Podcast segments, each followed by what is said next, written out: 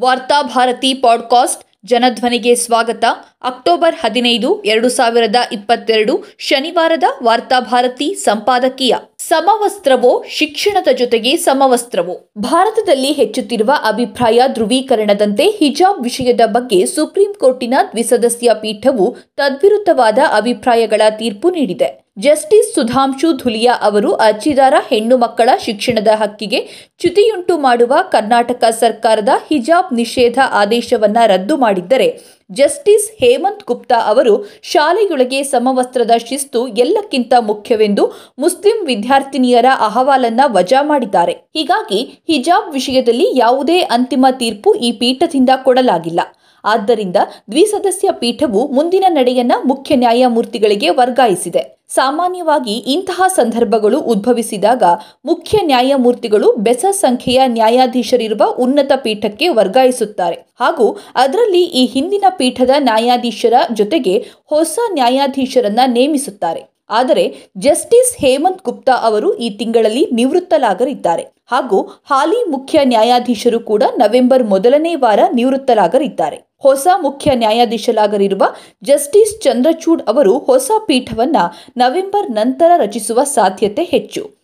ಅದೇನೇ ಇರಲಿ, ಹಿಜಾಬ್ ವಿಷಯದಲ್ಲಿ ಕರ್ನಾಟಕದ ಹೈಕೋರ್ಟಿನ ತ್ರಿಸದಸ್ಯ ಪೀಠವು ಮಾಡಿದ ಒಂದು ಪ್ರಮುಖ ತಪ್ಪಿನ ಬಗ್ಗೆ ಭಿನ್ನಾಭಿಪ್ರಾಯಗಳ ನಡುವೆಯೂ ಜಸ್ಟಿಸ್ ದುಲಿಯಾ ಮತ್ತು ಜಸ್ಟಿಸ್ ಹೇಮಂತ್ ಏಕಾಭಿಪ್ರಾಯವನ್ನ ವ್ಯಕ್ತಪಡಿಸಿದ್ದಾರೆ. ಅದು ಹಿಜಾಬ್ ಹಾಕಿಕೊಳ್ಳುವುದು ಇಸ್ಲಾಮಿನ ಅತ್ಯವಶ್ಯಕ ಧಾರ್ಮಿಕ ರಿವಾಜಿನ ಭಾಗವೇ ಎಂಬ ಪ್ರಶ್ನೆ ಈ ಪ್ರಕರಣದಲ್ಲಿ ಅಪ್ರಸ್ತುತವಾಗಿತ್ತು ಎಂಬುದು. ಅದನ್ನು ತೀರ್ಮಾನ ಮಾಡಬೇಕಿರುವುದು ಹಿಜಾಬ್ ಅನ್ನು ಧರಿಸುವ ವ್ಯಕ್ತಿಯೇ ವಿನಃ ಕೋರ್ಟುಗಳಲ್ಲ.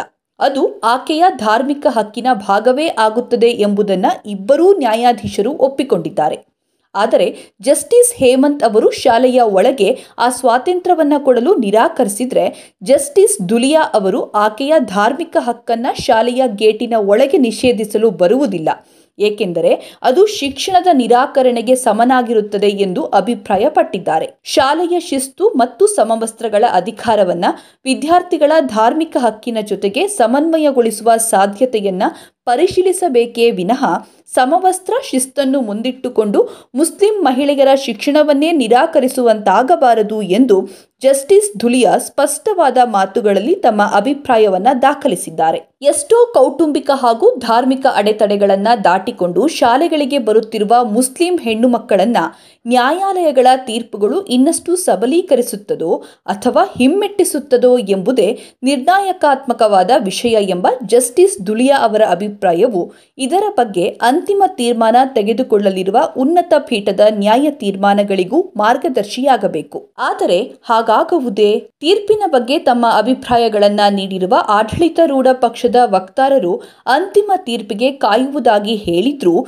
ಸಮವಸ್ತ್ರದ ಜೊತೆ ಜೊತೆಗೆ ಹಿಜಾಬ್ ಹಾಕುವುದನ್ನು ಕೂಡ ಸಮರೂಪತೆಗೆ ವಿರುದ್ಧವಾದ ಪ್ರತ್ಯೇಕತಾವಾದ ಎಂದು ಬಣ್ಣಿಸಿದ್ದಾರೆ. ಶಿಕ್ಷಣ ಮಂತ್ರಿಗಳು ಶಾಲೆಗಳ ಒಳಗೆ ಯಾವುದೇ ಧಾರ್ಮಿಕ ಸಂಕೇತಗಳಿಗೆ ಸರ್ಕಾರದ ಕಾಯ್ದೆಗಳು ಅವಕಾಶ ಮಾಡಿಕೊಡುವುದಿಲ್ಲ ಎಂದು ಹೇಳಿದ್ದಾರೆ. ಆದರೆ ಇದೇ ಸರ್ಕಾರವೇ ಶಾಲೆಗಳ ಒಳಗೆ ಭಗವದ್ಗೀತೆಯನ್ನ ಪರಿಚಯಿಸುತ್ತಿದೆ. ಸರಸ್ವತಿ ಪೂಜೆಯನ್ನ ಧರ್ಮಾತೀತ ಎಂದು ಬಣ್ಣಿಸುತ್ತದೆ. ಹಾಗೂ ತಾಳಿ, ವಿಭೂತಿ, ನಾಮಗಳನ್ನ ಧರ್ಮ ಸೂಚಕವಲ್ಲ ಭಾರತೀಯ ಸಂಸ್ಕೃತಿ ಸೂಚಕ ಎಂದು ಸಮರ್ಥಿಸಿಕೊಂಡಿದೆ. ದುರಾದೃಷ್ಟವಶಾತ್ ಜಸ್ಟಿಸ್ ಹೇಮಂತ್ ಗುಪ್ತಾ ಅವರು ಕೂಡ ಆಡಳಿತಾರೂಢ ಪಕ್ಷದ ಇಂತಹ ಕೋಮುವಾದಿ ತಿಳುವಳಿಕೆಯನ್ನ ಮಾನ್ಯಗೊಳಿಸುವಂತಹ ಅಭಿಪ್ರಾಯಗಳನ್ನು ವ್ಯಕ್ತಪಡಿಸಿದ್ದಾರೆ.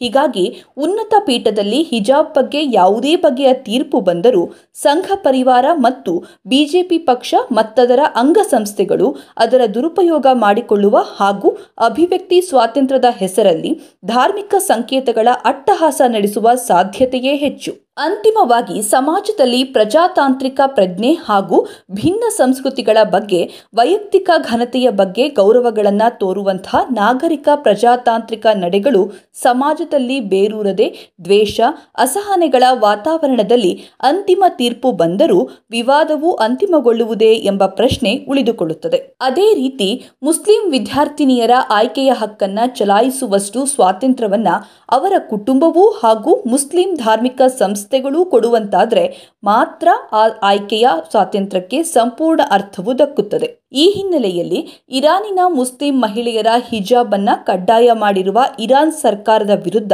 ನಡೆಸಿರುವ ಹೋರಾಟವು ಆಯ್ಕೆಯ ಸ್ವಾತಂತ್ರ್ಯಕ್ಕೆ ಮತ್ತೊಂದು ಆಯಾಮವನ್ನು ಕೊಟ್ಟಿದೆ. ಹಿಜಾಬ್ ಅನ್ನು ಧರಿಸುವ ಅಥವಾ ಅದನ್ನು ಧರಿಸದೇ ಇರುವ ಎರಡೂ ಹಕ್ಕುಗಳು ಮುಸ್ಲಿಂ ಮಹಿಳೆಯರ ಆಯ್ಕೆಯ ಹಕ್ಕುಗಳೇ ಆಗಿವೆ. ಭಾರತದಲ್ಲಿ ಹಿಜಾಬ್ ನಮ್ಮ ಆಯ್ಕೆ ಎಂದಿರುವ ವಿದ್ಯಾರ್ಥಿನಿಯರ ಪ್ರಕರಣ ತುಂಬಾ ಸಂಕೀರ್ಣವಾದುದು.